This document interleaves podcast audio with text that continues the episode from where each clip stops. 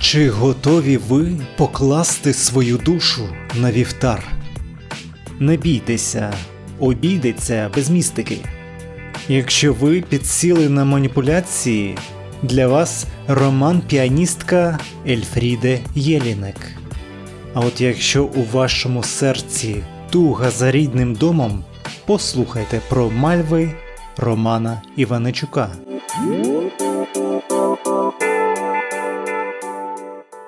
Розділ перший Ельфріде Єлінек Піаністка. У шкільні мабуть, студентські роки я часто грав у GTA San Andreas. Ця серія ігор відмінна тим, що намагається якомога детальніше імітувати справжній світ і навіть має свої радіостанції. Один із роликів, який можна там почути, рекламує парк розваг Glory Hall, в якому дітям пропонують розважатися з незнайомцями. San Andreas just can't get enough of the Glory Hole theme park. Glory hole, where strangers become friends. Glory hole, you don't need to know names. It's the place for magic and adventure. Це сатира. Поки я ще був молодим, наївним і не таким обізнаним в англійському сленгу, я не щитував сексуального підтексту. Проте десь на шляху до здобуття червоного диплома перекладача я вперше подумки посміхнувся на те, що парк розваг називається так само, як отвір пробитий у перегородці між кабінками громадської вбиральні на рівні пеніса. Таке облаштування мінімізує будь-який інший контакт між сторонами, крім сексуального, і гарантує анонімність. Фан факт в Австрії узаконена проституція, і у відні навіть існують спеціальні секс-кабінки, побудовані за тим же принципом, але, очевидно, без унітазів. Хоча не вірте мені на слово, я там ніколи не був, може для стилізації хтось їх і ставить. Що змушує людей користуватися цією послугою? У всіх є свої фетиші. І навіть якщо у мене є мої, це не значить, що я зрозумію чужі.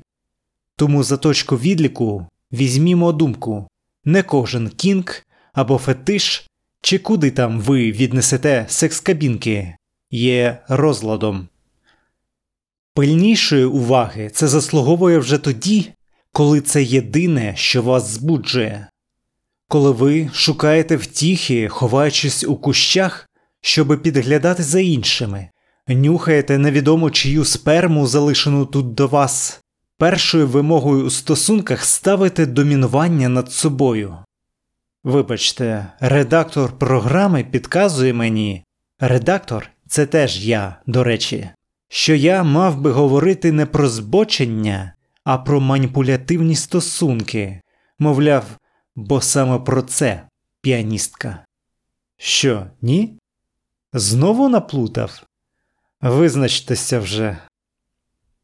Отже, доведеться коротко переказати є викладачка консерваторії, є її мати, і є учень, який закоханий у викладачку. І всі троє якісь хворі на голову, з дивним розумінням любові й прив'язаності. Ні, це вже не тільки про секс, обзиватися можна. Вони маніпулюють і тероризують одне одного, люблять і ненавидять, і люблять ненавидіти.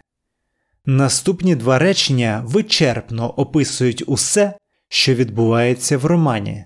Врешті-решт, це вона підкорила свою доньку, допасувала її до своїх потреб, і от хтось інший тепер руйнує все це і підкорює її дитину заново.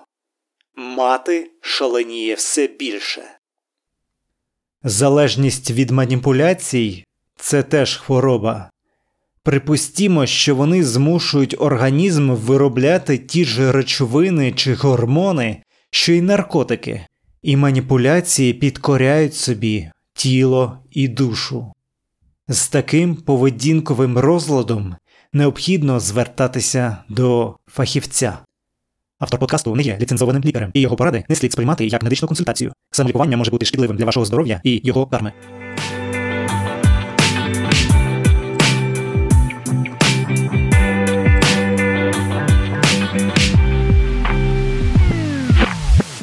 Розділ другий. Роман Іваничук. Мальви.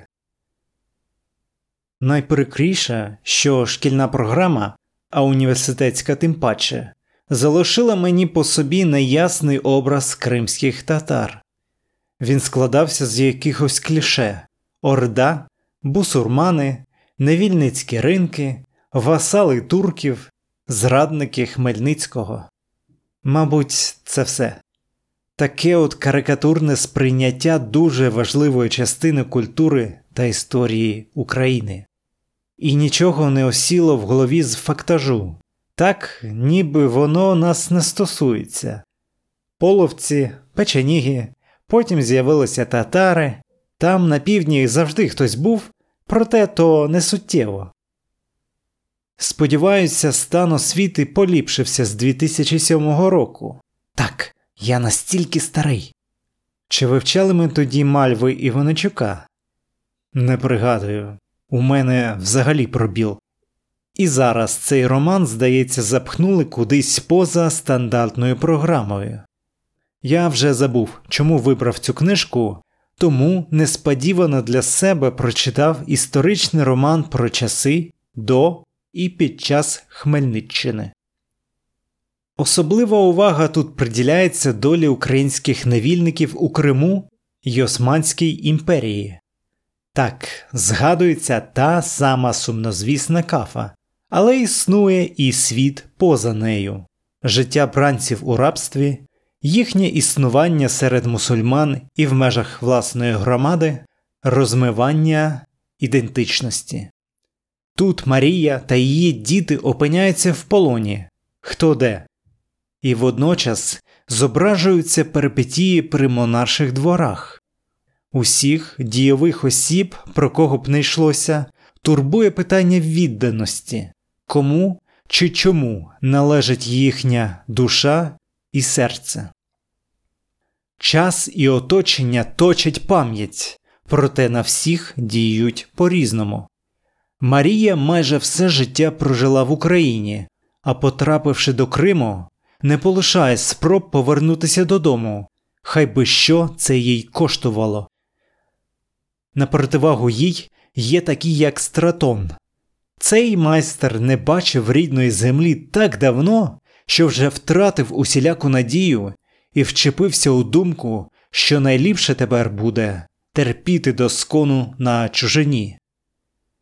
Навпаки, є юна Соломія, яка стала бранкою ще зовсім малою, і не пам'ятає нічого, щоби передувало цьому. Ніщо її не пов'язує з материним домом, і водночас вона ризикує залишитися чужою там, де живе зараз, а її брати тих взагалі інтегрували в чужинське суспільство, тому дотик до минулого топить їх у раніше незвіданих сумнівах. І це вже не кажучи про душевні переживання татар і османів, у яких особливе ставлення до свого дому, хоча у всіх, знову ж таки, різне. Хто б це не був, кожен персонаж питає у читача А ти хто такий? І до чого прив'язана твоя душа? І горе тим, хто опинився у вільному плаванні без якоря.